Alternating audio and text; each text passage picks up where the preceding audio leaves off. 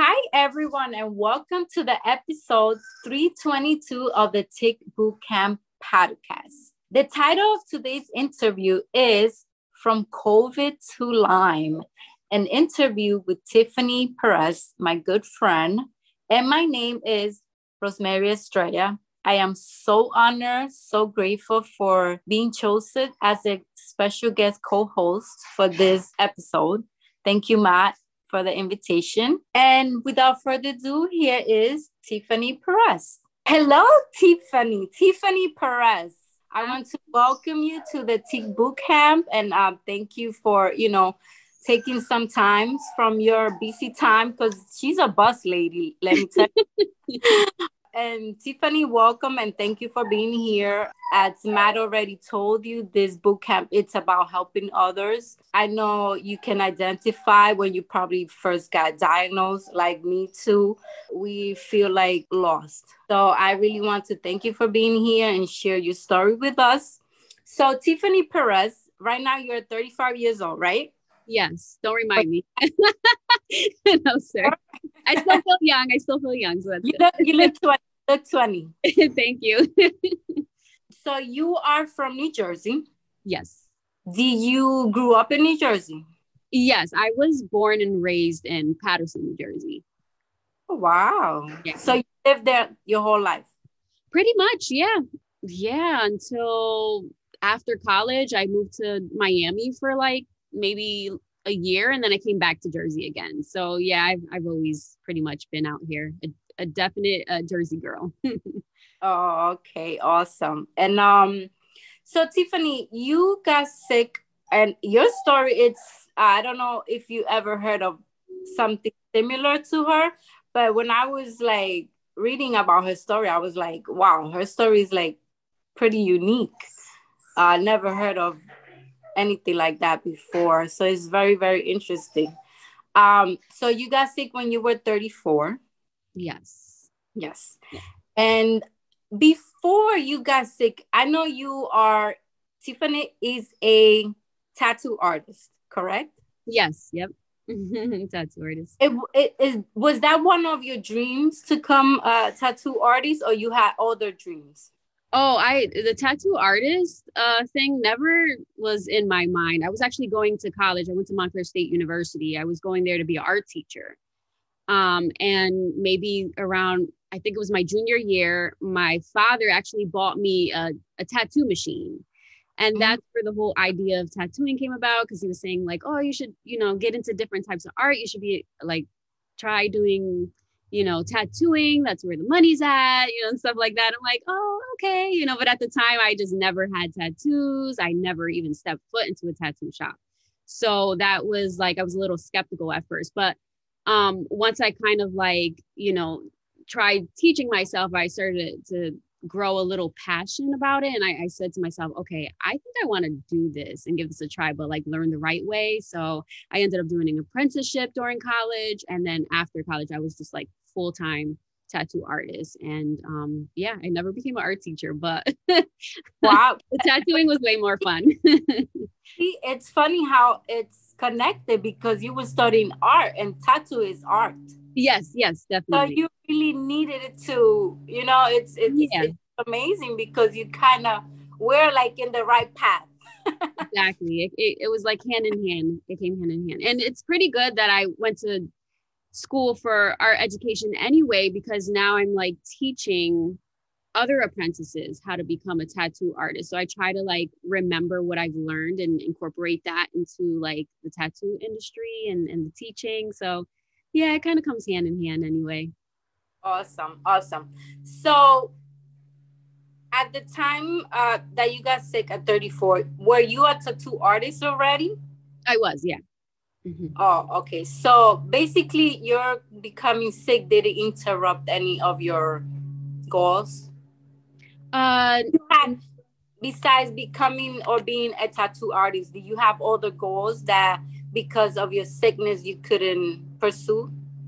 Uh, no, not necessarily. It, I mean, it, I do have my own business, my own tattoo shop, so that affected the business aspect of it. But okay, only that part. Mm-hmm. So Tiffany, I want you now to like describe for us your story of how you got sick, how you got Lyme disease. Okay. So this is um, pretty interesting, and I, I guess I might have some questions for you guys as well later on. But um, so what happened was in December, I caught COVID, and I was out of work for two weeks. Um, after two weeks, I went back to work for one day, and the next day, I woke up with Bell's palsy. So the right side of my face was completely paralyzed. I couldn't blink my eye. I had to wear an eye patch at night. I couldn't even speak. I was slurring because my mouth was like drooping. Um, and this was very weird for me because at the time they were saying that um, a lot of people who had COVID or or got I'm sorry that got vaccinated. Yes, having uh, Bell's palsy. Yeah, yes. and I never was. I never was vaccinated, so I was really confused. Yeah, so that morning when I woke up and saw my face, I went to urgent care. Urgent care ended up telling me to go to the hospital because that same year I actually had a stroke. Um, and I was, you know, still kind of recovering from that. And they thought that maybe we should weigh out the options and, you know, get a CAT scan and MRI and all that stuff. So they sent me to the hospital. I go to the hospital. Um, I was there for that was the worst experience. They were not helpful at all. They didn't do any tests, they didn't do any blood work, nothing. They just gave me a Tylenol and told me to go see my primary doctor. So um, the only thing that the doctor there at the hospital said is he, he did mention like, oh, I, I might order um, uh, blood work to check out for Lyme. He was like, but I don't think that's what it is. And then when they were sending me home, um, I, I mentioned that because I didn't get the blood work done. They said, oh, no, he said, never mind, just to follow up with your primary.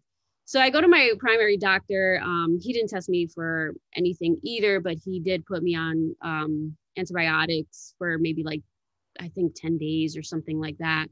Um, oh, he gave you antibiotics just because just uh, yeah well yeah he said he was saying that you know sometimes after covid people have lingering um, okay. effects and just to give it time but that he'll put me on antibiotics and prednisone just to kind of help with like inflammation and what i was feeling and so i mm. did that um, and nothing was happening i just kept getting worse and that's where the lyme disease symptoms really started to kick in so i started to feel I feel like I had arthritis times 10 or something. I couldn't even go down the stairs. I couldn't couldn't get out of bed.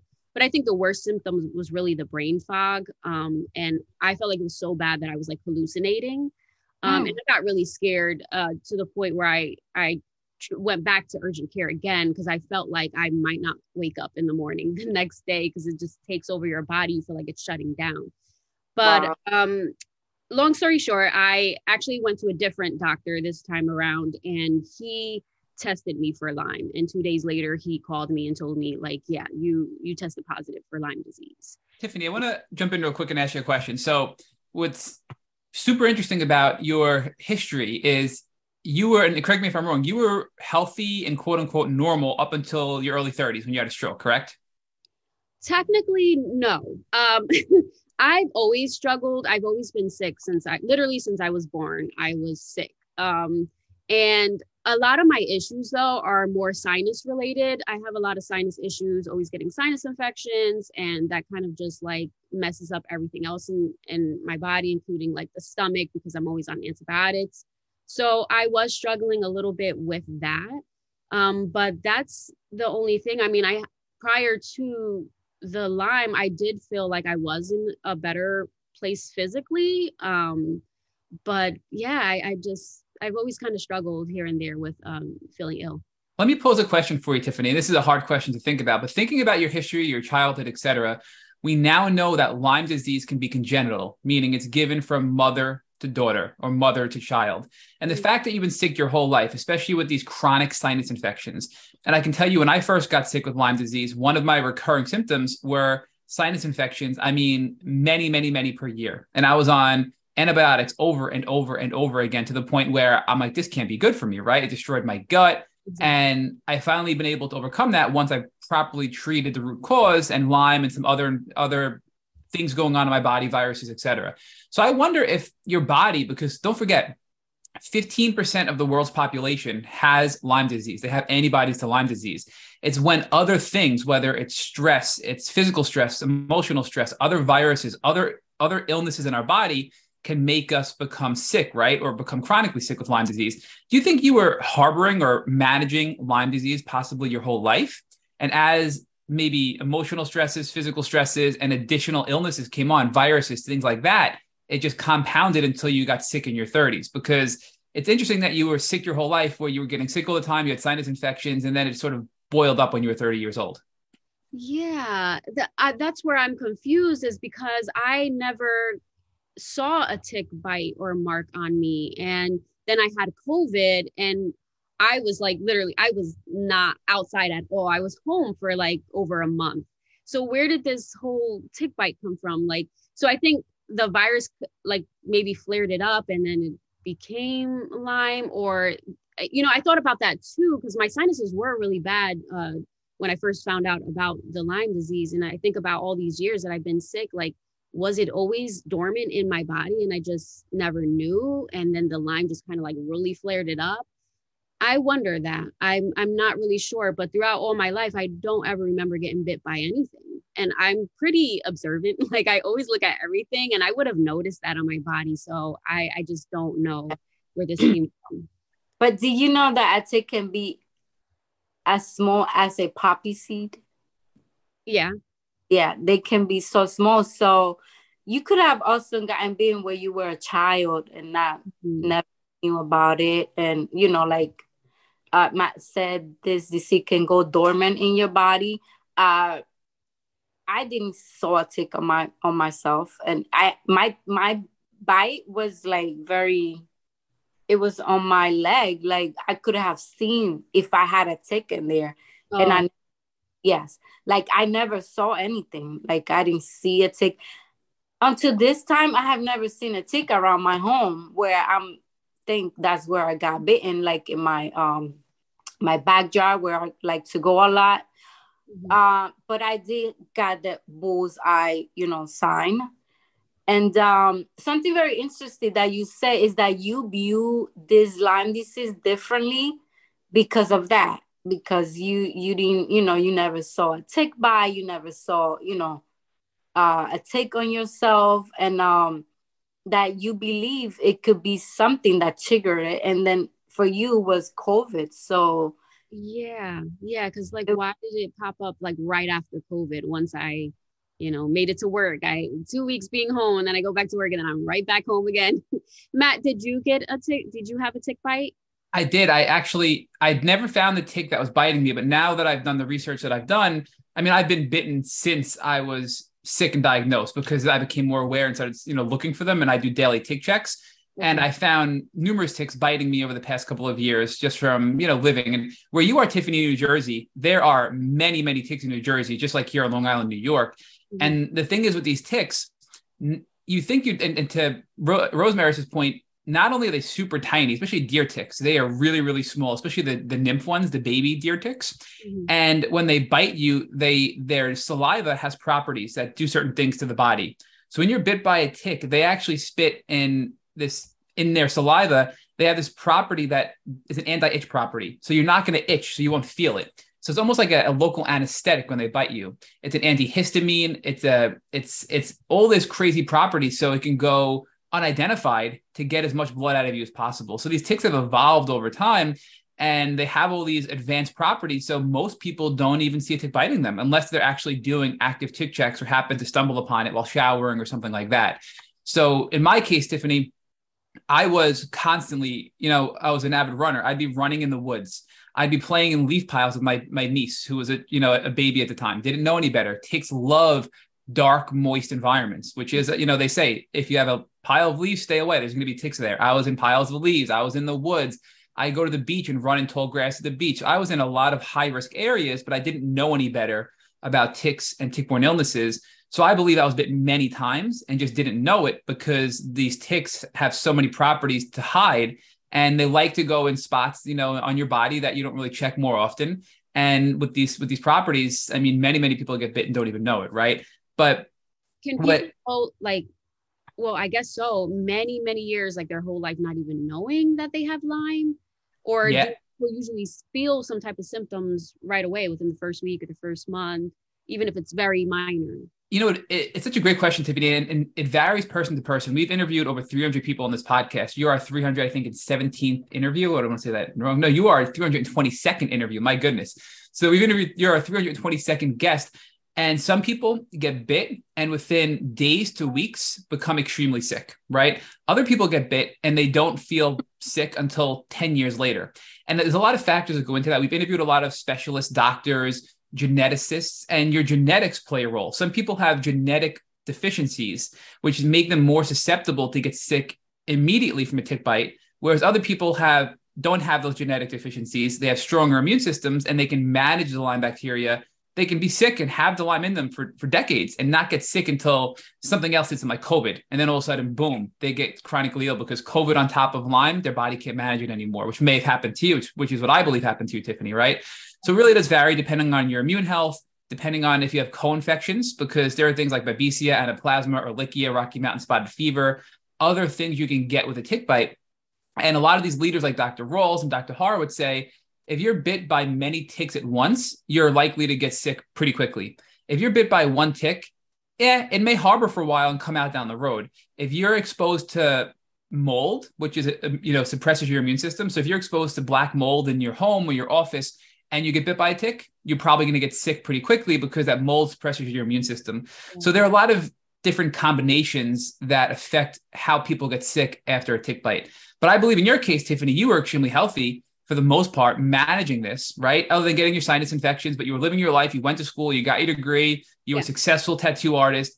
Then the stroke hit you in your early 30s, which I really want to talk about more because it's super rare, in my opinion, for somebody in their early 30s to get a stroke, right?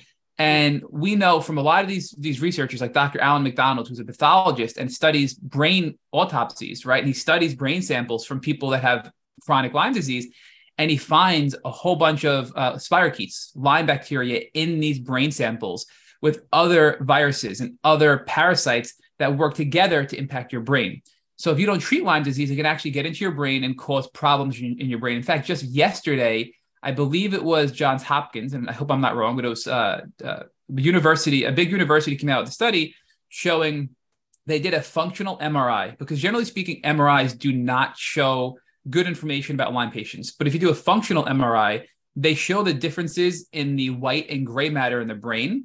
And they did a study of a group of chronic Lyme patients and a group of control, quote unquote, normal patients. And every single one of the chronic Lyme patients had drastically altered functional MRI results showing different activity and blood flow in their brain from the Lyme disease because it persisted for so long. And these researchers, who are really the ones, you know, the leaders in the world researching Lyme disease, suspected this, but now they have the proof that Lyme, if it goes untreated for a long time, will get into your brain and can actually cause changes in your brain with blood flow that affect things like brain fog, like you had, right? So the biggest result of this study, Tiffany, was when you have these brain changes, the number one symptom is brain fog, pain, uh, joint pain, things like that, and and that's very common, and we're seeing those types of things. So I think as time goes on, we're going to learn more and more and more. But I don't think your stroke was a coincidence, in my opinion. I think your stroke was possibly the result of untreated tick-borne infections, maybe even congenitally. Maybe you were born with it, right? Because in New Jersey, it's just so prevalent. And then that stroke compromised your body, but you were still healthy enough to kind of fight back. Then when you got COVID, it just, excuse my language, kicked your butt, right? Yeah. And then your body, then the Lyme that was dormant all that time, and maybe your whole life, maybe 10 years, the Lyme came out and had an opportunity to, to play because your body was so compromised. And then you became extremely sick, is my opinion. So, what are your thoughts on that, Tiffany? I know you maybe had different views coming into this podcast, but what are your thoughts based on what I just shared with you, some of the, the leading research, and now looking at your history? Do you think it's possible you had it longer and it just built up in your system over time? Yeah. Um, well, at first, it's kind of funny. I was, I told my mother, I was like, I had this COVID, then now I have Lyme disease. Like I'm so confused. Where did this come from? I was like, I think I breathed it in. Like just like COVID is is like man made. I feel like this Lyme was like I inhaled it and it made me get it because I was just so confused uh, as to how that happened. But then I started thinking like, you know, I have always been sick my whole life and I I didn't really know much about Lyme. So I'm wondering like if it did happen, did I did I get bit when I was younger and I've just been it's just been dormant my whole life until COVID just flared it up again. Um, but I I I don't know. That's why I'm glad I'm here talking to you because I'm trying to figure it out. And then as far as the stroke thing, um, what you made it was a valid point what you said, but they the doctors told me that it was actually from um, being on birth control for a long time, or um, I used to uh, take these uh, these shots uh, called Dupixent to help with my sinuses. So um, they're kind of like thinking that maybe the both of them caused that. But either way, I feel like my whole my body and my health was compromised, and then you know the Lyme disease had really just had a mind of its own and just taking over completely. But I feel like Tiffany, so it's interesting because you had sinus issues, which may or may not have been connected to Lyme. I believe they were because it's very common with Lyme disease. You took something to help with the sinus infections, which maybe led to your stroke, right? So you're you're treating the symptoms of Lyme potentially caused the stroke, which made the Lyme worse, right? And we see this often in the Lyme community, especially when Lyme goes undiagnosed, right, and un- unrecognized. So many people treat with these types of antibiotics. I believe they're called, you know, fluoroquinolones, and I'm I totally butchered the name, but basically, there it's a certain type of antibiotic, and when you use them, it's called you get floxed, and what that means is your body, and and this is out there. If you Google the word floxed, you'll see it's like a it's a big label on these antibiotics. Like Levaquin is one of them, I believe. If you take Levaquin, it can actually cause extreme muscle weakness, body weakness, body pain, and they don't know why and they can't they don't know how to solve it right? But many people take these types of antibiotics when they have lyme to either treat lyme or treat sinus infections or things like that and then their symptoms become amplified as a result of damage from these antibiotics. So what you're describing again is not uncommon. It's doctors trying to help giving them a tool like Levaquin or giving them a tool like what you got for your sinuses, and then boom, that could have triggered a stroke, right? Or boom, right. that makes you feel even worse because this is like a black box warning saying, hey, in some people that take Levaquin, you get these really bad side effects. And and I think that needs to be discussed more because people don't know the risks of things they're doing when they get these treatments from doctors. And you know, and if I knew that, I wouldn't have done, you know, I, I actually did took Levaquin several times. I would have never taken Levaquin if I knew that back then, right? Yeah. So it's just really interesting. And just uh, just a quick side note, also with the COVID piece of it, I know a neighbor growing up, literally my next door neighbor growing up, he totally healthy his whole life, wife, kids, again living on Long Island, probably was bit a thousand times by ticks. He mm-hmm. gets the COVID vaccine, and what happens? He starts, he develops Bell's palsy, and he loses vision in one eye and they can't figure out why, right? So they now he's going to all kinds of specialists. He's in New York City seeing the top neurologists, the top doctors. Finally, they tell him you have active Lyme disease. They start treating the Lyme disease, and what happens? His it took several months. Within several months, his vision came back and the Bell's palsy dissipated. They believe now he had he had Lyme, which was dormant because he was healthy enough to manage it. The vaccine compromised his immune system, where the Lyme came out to play, triggered all these neurological symptoms of Lyme, and when they treated it, the symptoms subsided. So your your situation is not unique when it comes to COVID. I mean, that was the vaccine, you got COVID itself, but either way, they're still immune compromising making your body vulnerable for this dormant Lyme to come out and make you sicker, right? Yeah, makes sense. Makes sense. Yeah. So I, I, get off my soapbox. I'm sorry. I just wanted to share a lot of this with you. No, I think no, it's interesting to think about. Very interesting. Yeah. And I, am going to hand it back over to Rosemary's because Rosemary's I'm dominating and I apologize. You're doing far better than I am. So I'm going to shut up again. no, no, thank you. Thank you for talk. I'm not, uh, uh, I'm not the type of person to talk a lot. So, uh, Tiffany, something very interesting. You were diagnosed by your cardiologist. Yes, I was. Wow. Yeah. And you know, uh it makes me think of uh myself as well like why? Why did he came up with oh, let me test you for Lyme? Like I feel like they know something. you know, because yeah. something happened to me.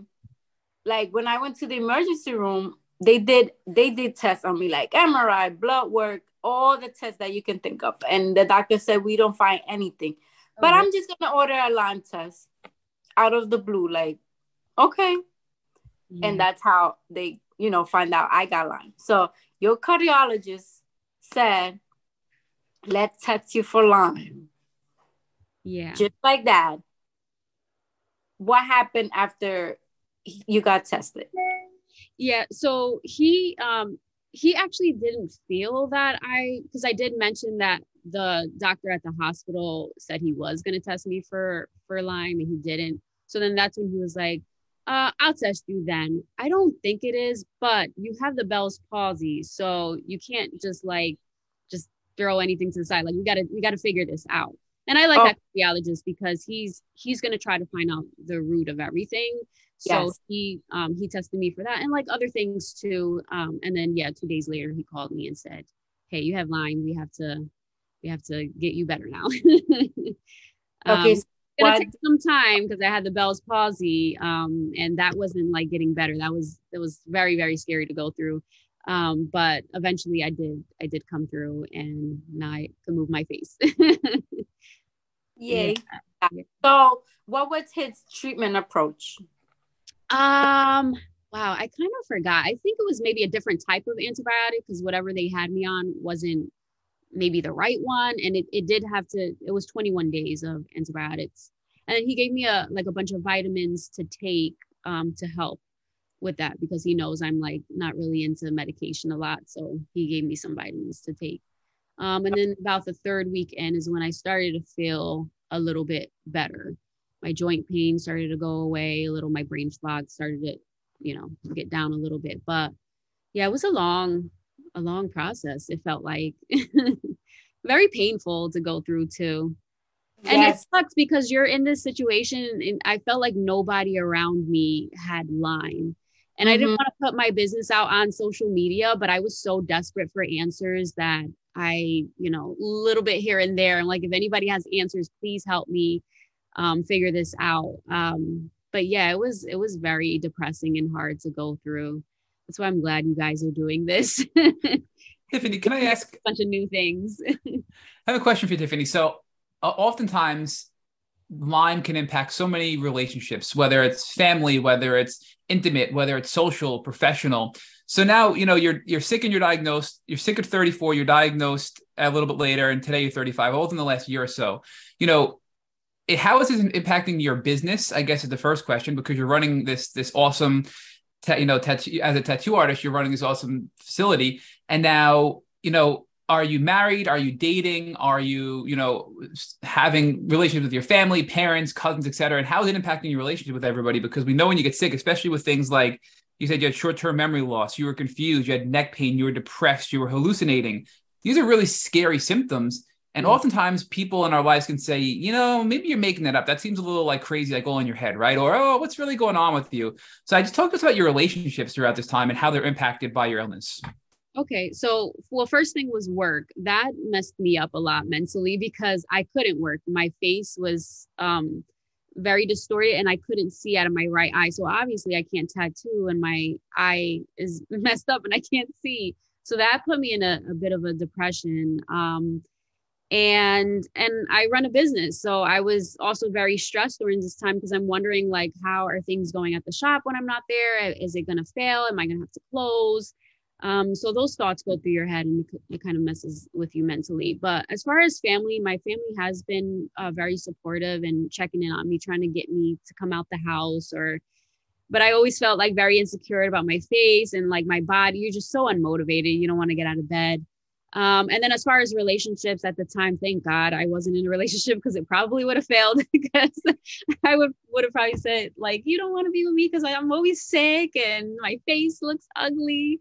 So oh. thank God I wasn't involved. But I had um, a handful of friends that, and during this time, it, it lets you it, it, helps you to see who's really like your friend or there for you. So I had a couple of friends checking on me, come by the house to drop me off food or something just to kind of like lift up my spirits. But yeah, I mean, uh, it's it's hard. You have to really try to be strong because I think with anyone, if you feel really sick, um, you you start to you don't want people to feed off of your bad energy. Like I kind of just didn't want to be around people because I felt so down, and I felt like if I was probably in a relationship, it would have it would have went downhill because of how I felt internally and mentally.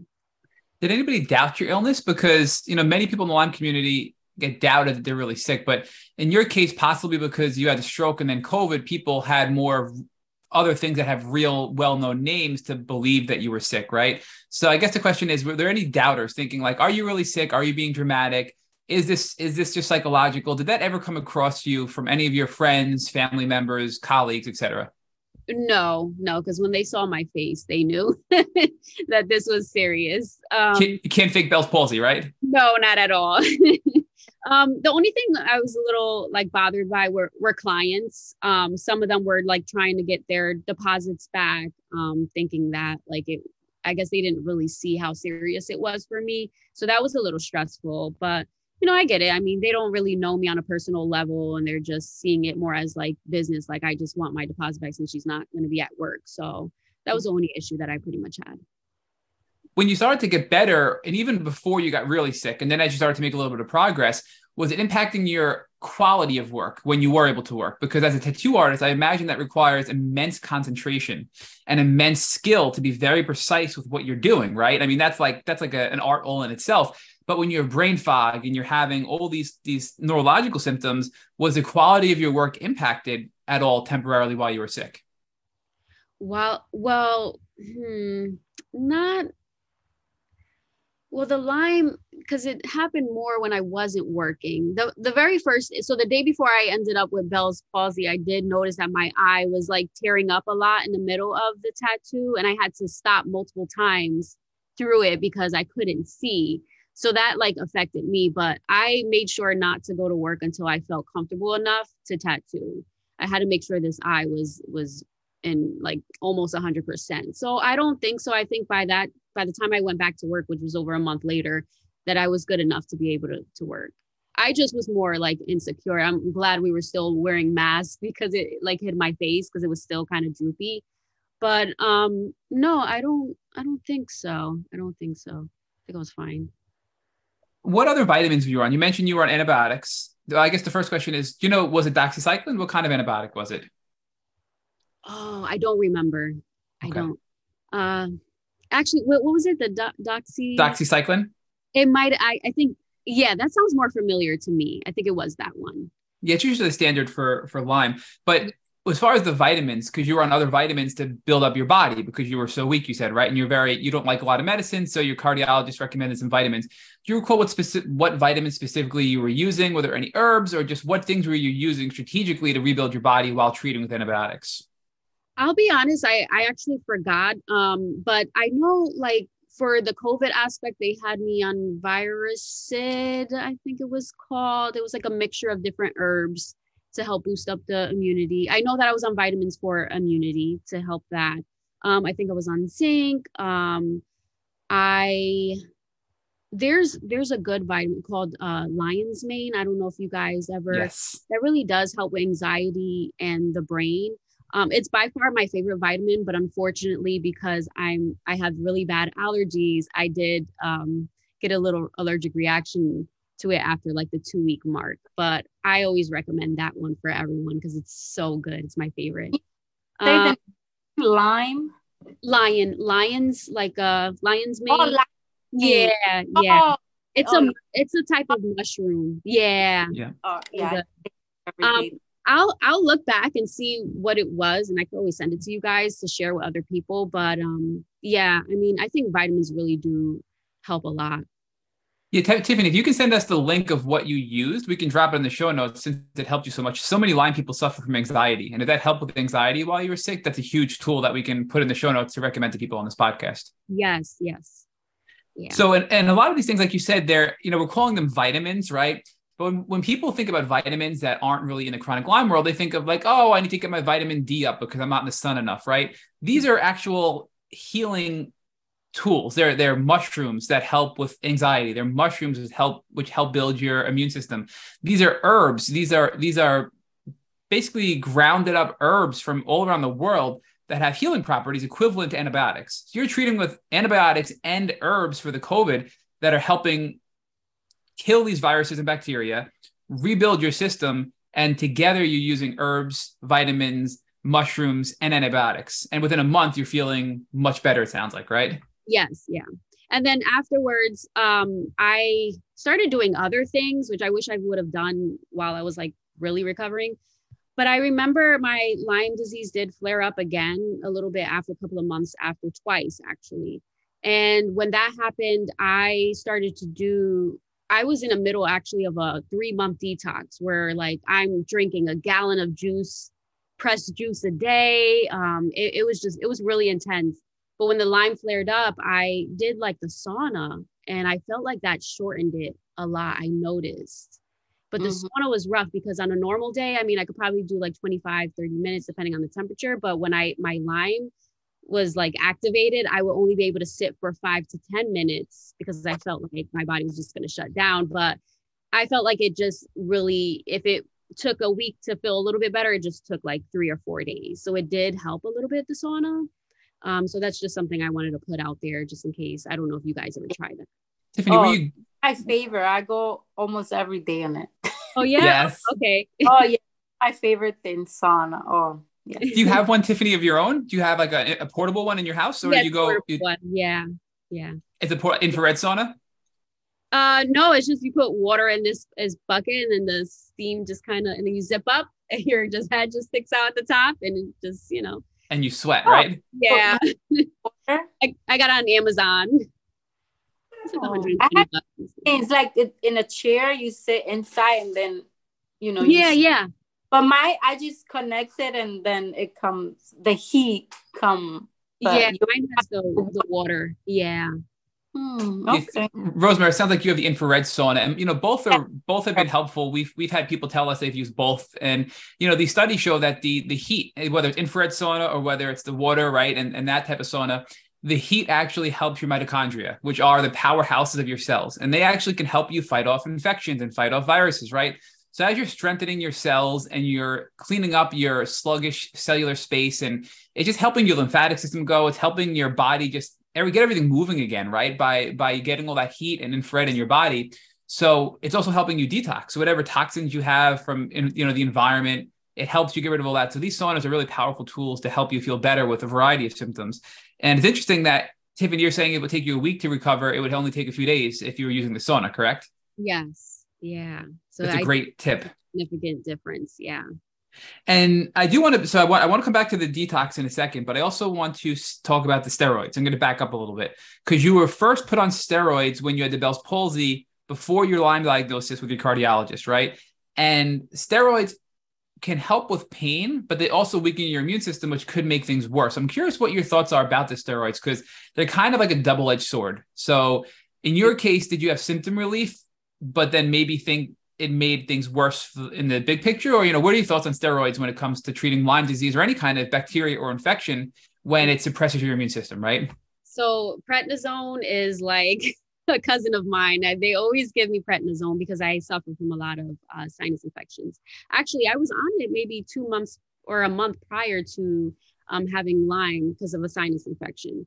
So it's really, it's really bad um it if you're on it a lot it does ruin it makes your immune system weaker because it's almost like dependent on on that. So i do feel like it, it's the best thing to help me feel better really quick but i'm trying to avoid it because it does wreck your immune system especially if you're on it long term. Um, i've even been on it where it has made my hair fall out in like clumps because I remember I had a really bad sinus infection. They had me on it really long and my hair was just coming out and um, there was just a lot of like side effects that just ruined me. So does it make you does it make you like sometimes people get like angry or rage, right? And Lyme rage is a thing also. When you have neurological Lyme, people get what we call Lyme rage, which is like this this anger from Lyme disease. So do, do you ever have any any like sort of like unusual bouts of rage that you think could have been contributed to either the steroids or Lyme? Yeah, maybe the steroids, but it's more of like when I'm tapering off of them that uh, my body is just trying to get back to normal, and I have like a little, um, I get a little irritable. But I do notice like when I first get on it, it does make me have so much energy um, and I feel like I'm able to think more clear. And then when I'm tapering off, that's when all the bad things happen hair falling out, uh, irritable, uh, emotional, and depressed. Like those things happen when I'm tapering off of prednisone. Hmm. So, like you said, double four, which what do we choose here? yeah, something you're a thing, but then it's like you get other millions of side effects. Yeah, yeah. So it really does suck. Mm. So Tiffany, you it seems like you didn't have to do well, compared to me and other uh, Tick boot camp podcasts that I heard, you really didn't have to do much to get better. And I think that's, you know, that's awesome. I mean, although you say you've been sick all your life, you seem to have a pretty good, strong immune system because all you did was take vitamins, antibiotics, steroid, and that's it. And then you got better, and then you just started doing like um, you know, the sauna, and you said Electron Plus. Can you explain what what's I never heard of that? Can you? Oh, the the acupuncture. Electron, Electron Plus it, it might have been the acupuncture. So I I had to do uh acupuncture where they put uh like electrical currents at the end and make your face and so they were doing that for my immune system, my stomach and and my face. And um I think it helped just a little bit. Uh it, it's just overall it takes a really long time. So I was doing that for about a month and then I just I stopped. But anything that was gonna help me to and again, Matt, you kind of mentioned about the nervous system. I think that's important to get under control. I didn't know much about nervous system until yeah. after this and how important that is, but I was trying to do things like that can help me on that level, whether it was yoga or eating better or meditating or anything like that to kind of help. Um, but as far as Lyme, it seemed like everyone that I went to didn't, or even spoke spoke to um, that didn't have Lyme though. They, nobody knew what to really do to kind of cure it or help it. So all right. I ever knew, and I'm not sure if you guys were on anything else, but was to just be on antibiotics and let, you know, wait for things to just get better. Is there anything else that you guys have been on or had to do to to make you better? Well, for me, I was on antibiotics. Like once they told me I had Lyme, mm-hmm, mm-hmm. told me to have Lyme, antibiotics for 21 day, doxycycline, which you know what they always give. I felt better because you know uh, the Lyme hides when you are antibiotics, they create this um biofilm. Oh yeah. Block, yes. So you're gonna feel better, and this happens to a lot of people while they take antibiotics, they feel better, but then once you're done, which happened to me, I started getting sick again. This um a lot of people go on antibiotic for years because it makes them feel better, but at the end they are destroying their gut flora, their you know their immune system. They are doing a lot worse, so they might feel better for a little time. Yeah, and in the long run, it's gonna be you know.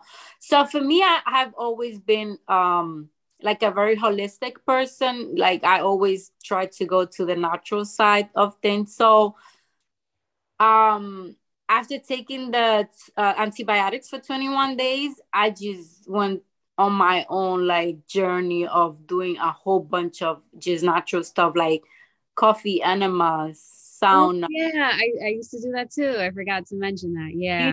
All of that. Yeah. Yes yes. Uh, like the juice like you said mm-hmm. i took um and always take uh oregano oil of oregano which is a very strong uh antibi- natural antibiotic. And you know like a whole bunch of i just did my own um protocol. Same here yes i yes. did the same thing you did i forgot to mention those but yeah those those i feel like they help as well mm-hmm. T- tiffany and- a lot of those herbs you did were helpful as well right because they're not just they're not just to support your body they actually will kill viruses and bacteria the herbs you know as as rosemary said a lot of these these things like oregano can be natural antibiotics or natural antivirals so mm-hmm. as the antibiotics are killing things off, these herbs can as well. And you know, you mentioned mushrooms, right? Mushrooms are great to modulate your immune system, to reset your immune system to behave normally again. So it's working for you, not against you. So a lot of these things together with either antibiotics or a whole, you know, totally natural approach using natural antibiotics are what we see most often on this podcast.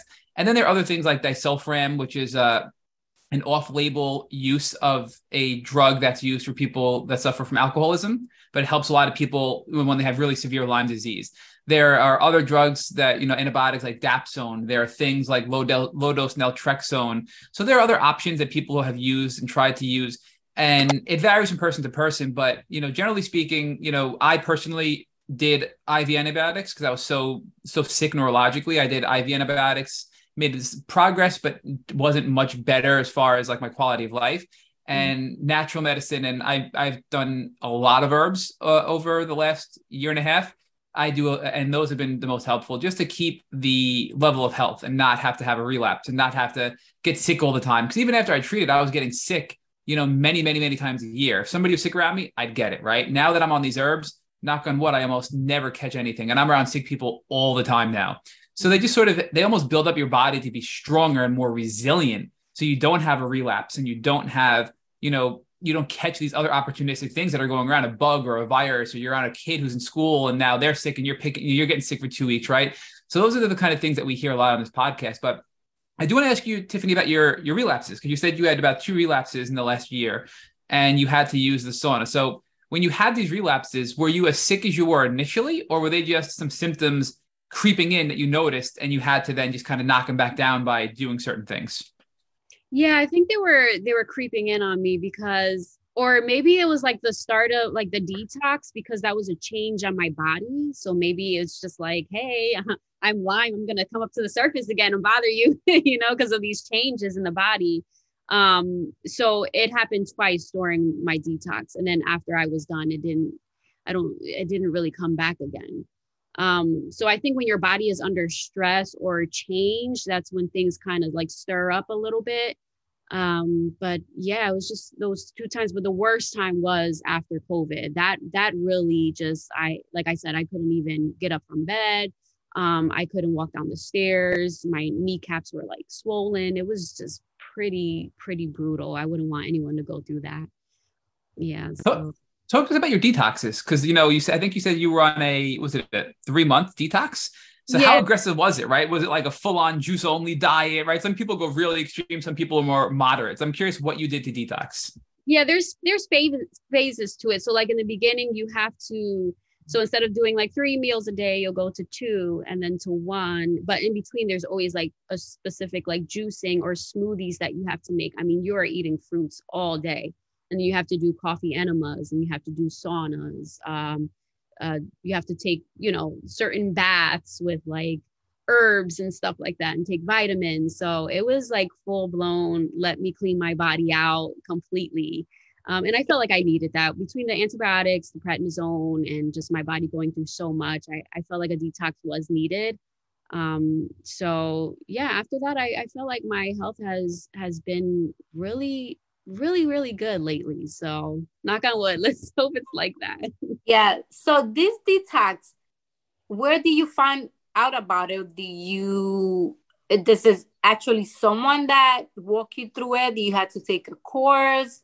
Like Oh how- yeah, it was uh I found I found her through Instagram. You do have a coach though that you have um think it's two two Zoom calls a week, and they kind of guide you through everything. Make sure you're feeling okay. Whatever questions you have, they answer. But yeah, they're they're walking you through it. There's a whole packet you have to like follow.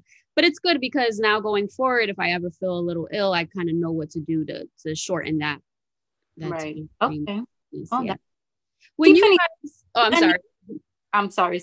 Yes. I was gonna say when you guys um, Lyme flares up for you, how long does it last usually for the both of you? Um, I have lately, well, I have one and it lasts like about a month. A month, okay.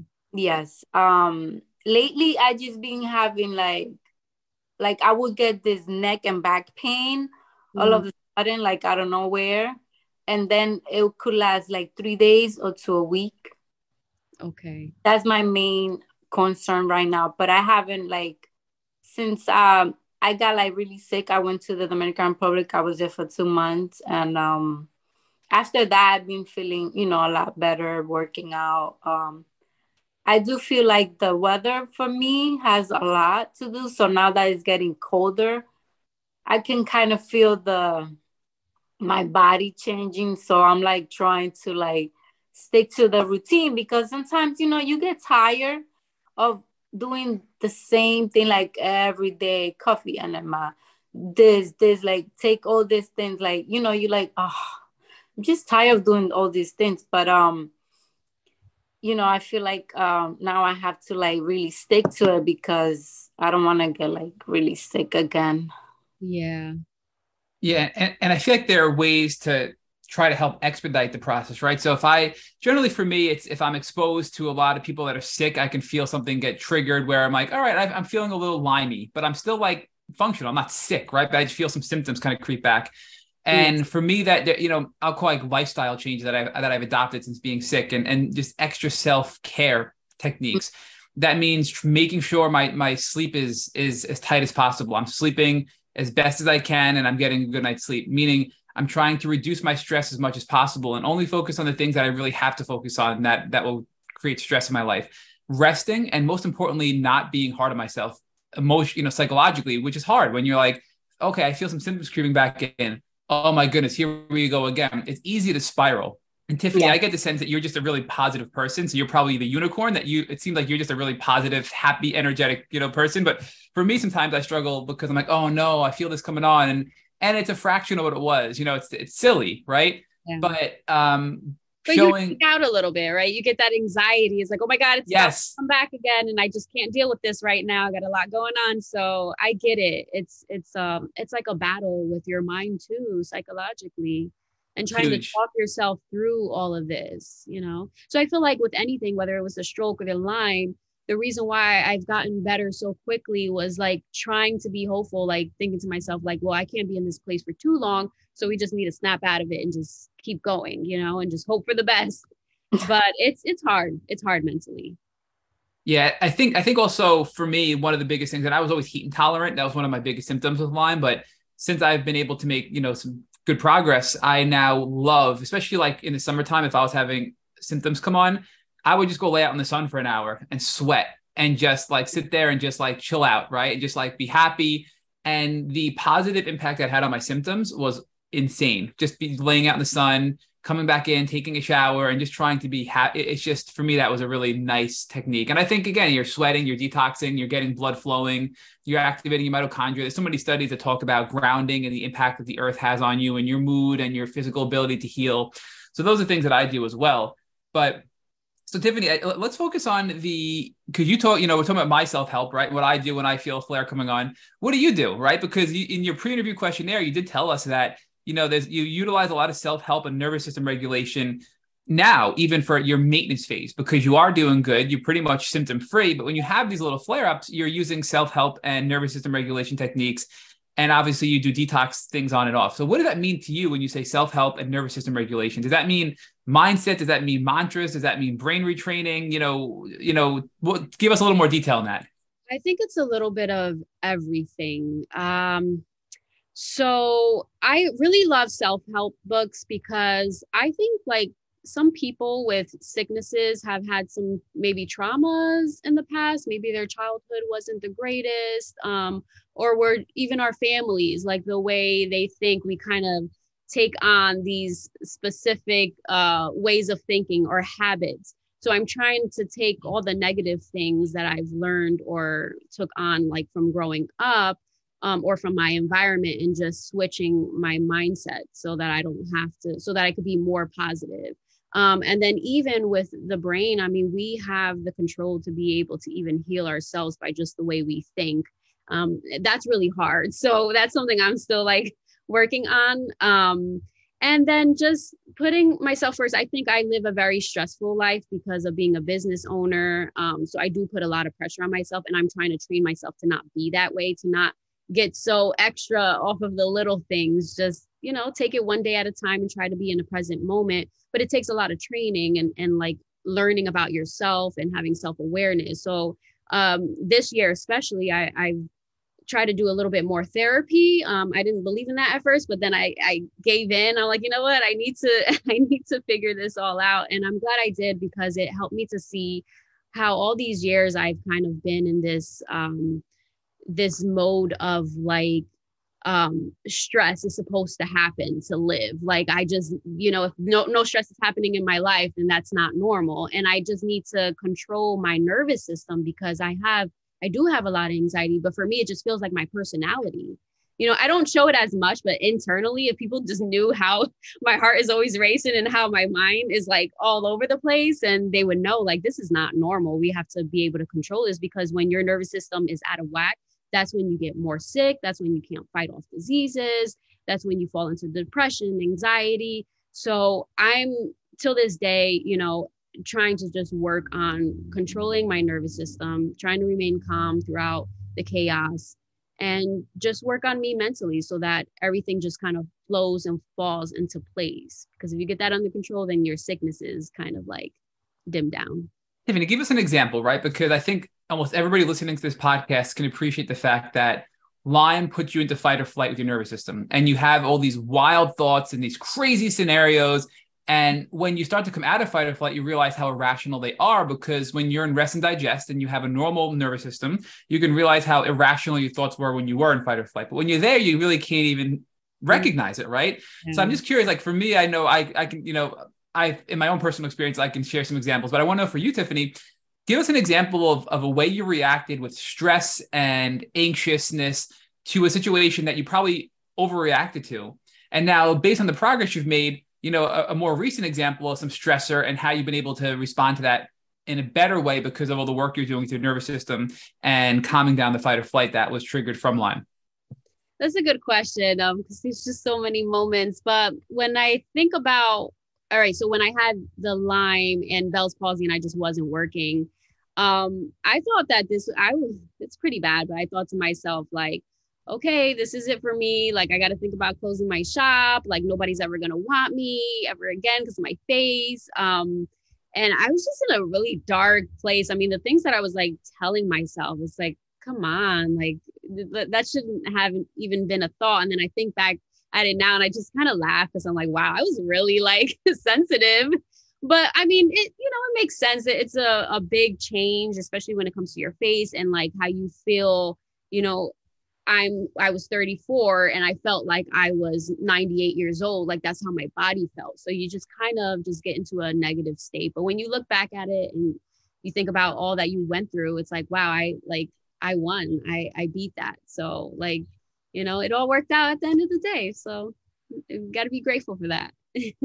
and now you're responding to stressors at work much more normally, would you say? So like when you have like yeah, stressors, you're able to better manage them, right? yeah i think i think better um and now it's kind of like i i used to be i mean i kind of have i'm an aries so i'm a little impulsive but i mean look we all we all have stress in our lives right? So i'm not saying you don't have any stress. I'm not i'm not trying to make like oh you're just you know never stressing out but you know it's it's not this crazy or, or illogical like wild you know we'll call fight or flight stress that you're going through for the most part. Yeah yeah and if i ever felt like uh, very fiery or like I'm gonna kind of like explode a little bit, um, I've started practicing breathing techniques and it helps a lot. Like I can feel I'll do the breathing techniques and literally just like touch my heart and I I feel it like just slowing down. And I think that everyone should try to like incorporate that.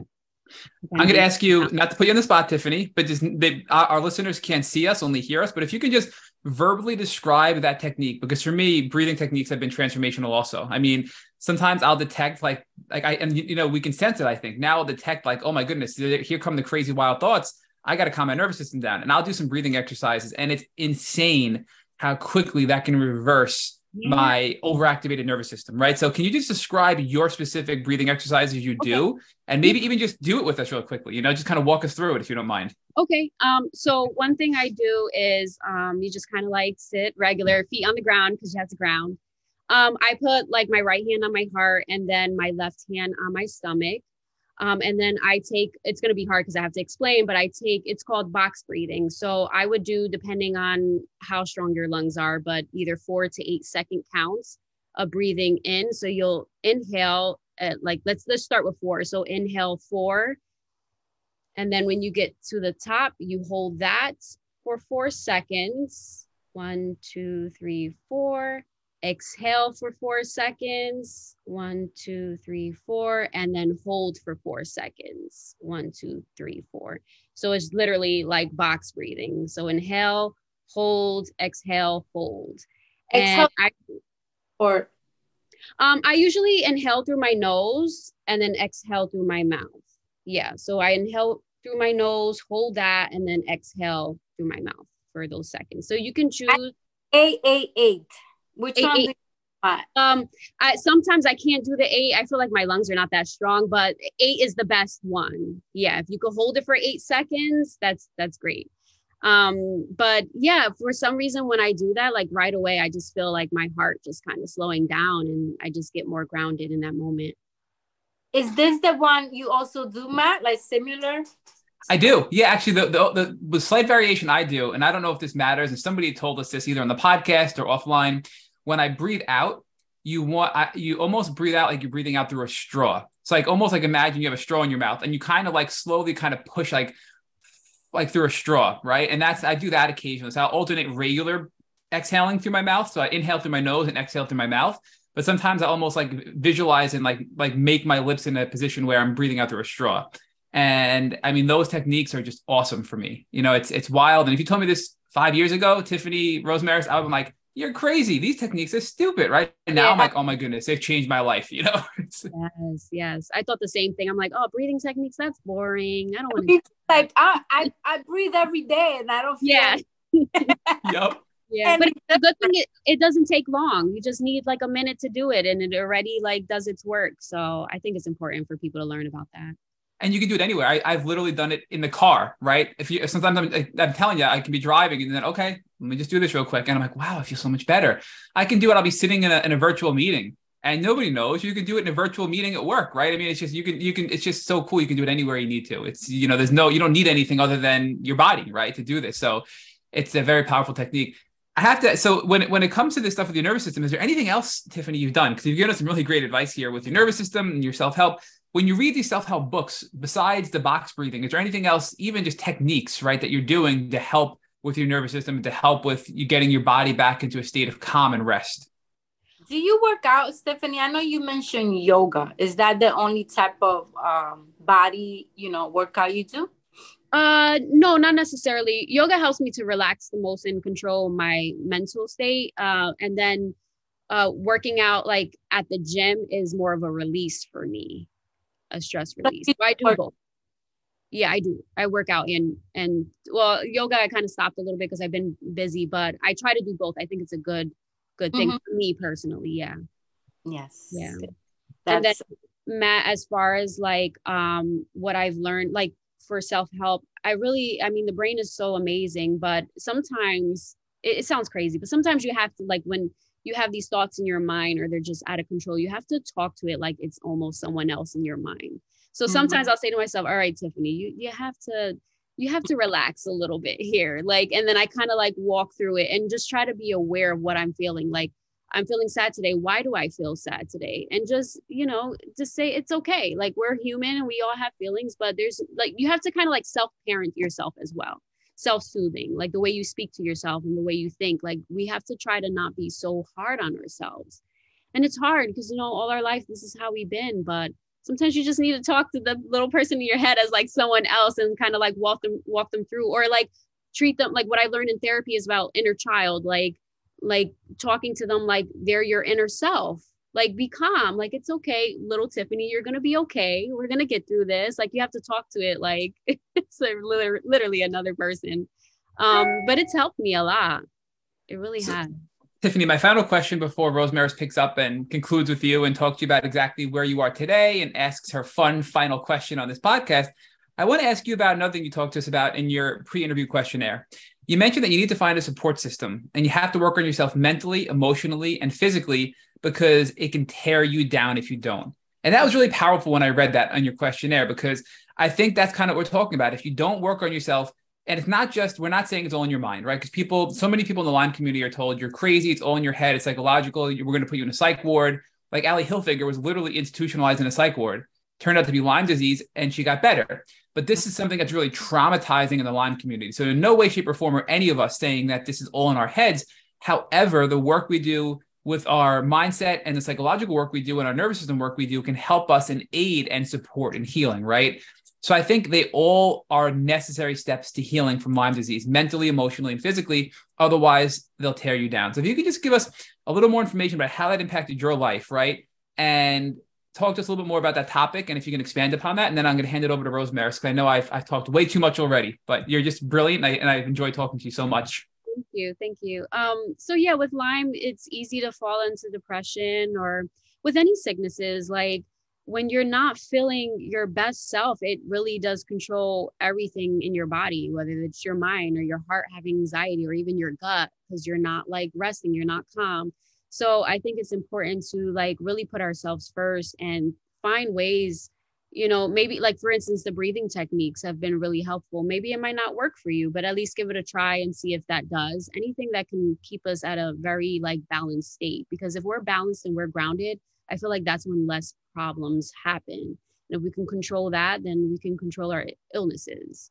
So, whether that's self help or yoga or meditating or visualizing or journaling has been also very helpful for me, or just talking to somebody. Just you have to put yourself first. And I don't think nobody should feel ashamed about that. We're human and we all have a story to tell.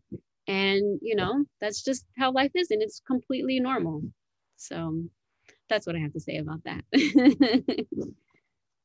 so Tiffany, uh, today, where will you say that you are? Uh, you know, from one to a hundred percent. Where do you feel you are right now? One to a hundred. Um, I feel like I'm like maybe 75, 80. Um, just because there are some things I think I need to work on, but I like today I feel like I'm in a really good place, like mentally, physically with my health. So I'm just so grateful for that. So when I'm in a good place, I just kind of capitalize on that. Like I'm good today and this is how it's going to be forever. Even though, you know, with life, there's ups and downs and you're not going to have a good, you know, I might tomorrow I might just feel like crap. And then the next day after I might feel good. But I think at this point, I'm, I'm probably in 75, 80 and that's that's good for me and um, do you feel like your social life before? Was it like a lot? Did it uh, went down? Or are you back again to having like a normal social life? I'm i think i'm back again. I'm, I'm getting around to it. Before because i was so sick i would i mean I would never, never go out. And then I got to a place where I like almost felt like I had social anxiety because I remember going out after so many months of not doing anything that when I actually went out, I was like, I need to leave now because I just, I was like panicking. I, I felt like I had social anxiety. So mm-hmm. now um, it's like the first time in a long time where I'm actually like planning things on weekends and linking up with friends. And it feels really, really good. Really good. That's awesome. So um I am not gonna ask you because you know you have no kids, no husband. Do you live by yourself? I do, yeah. You have no one to come to you with a take on them. yeah, yeah. so I'm gonna ask you if there was one one advice that you could give to someone that come to you with already a Lyme diagnosis, yeah, what would that be? Advice: um, they have to change their diet and their lifestyle.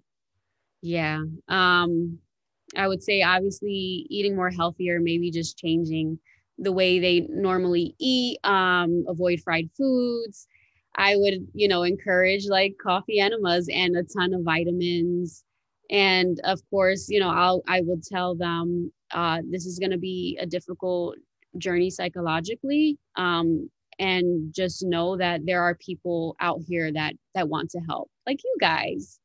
Um, there are people out there so i would help you know guide them to, to finding you know pages to, to follow or people to speak to but i would definitely just be there um, as a source to be able to to have them come to me if they have any questions and let them know that they're not alone. That's one thing i wish that I had um, because the circle was small of people having Lyme around me.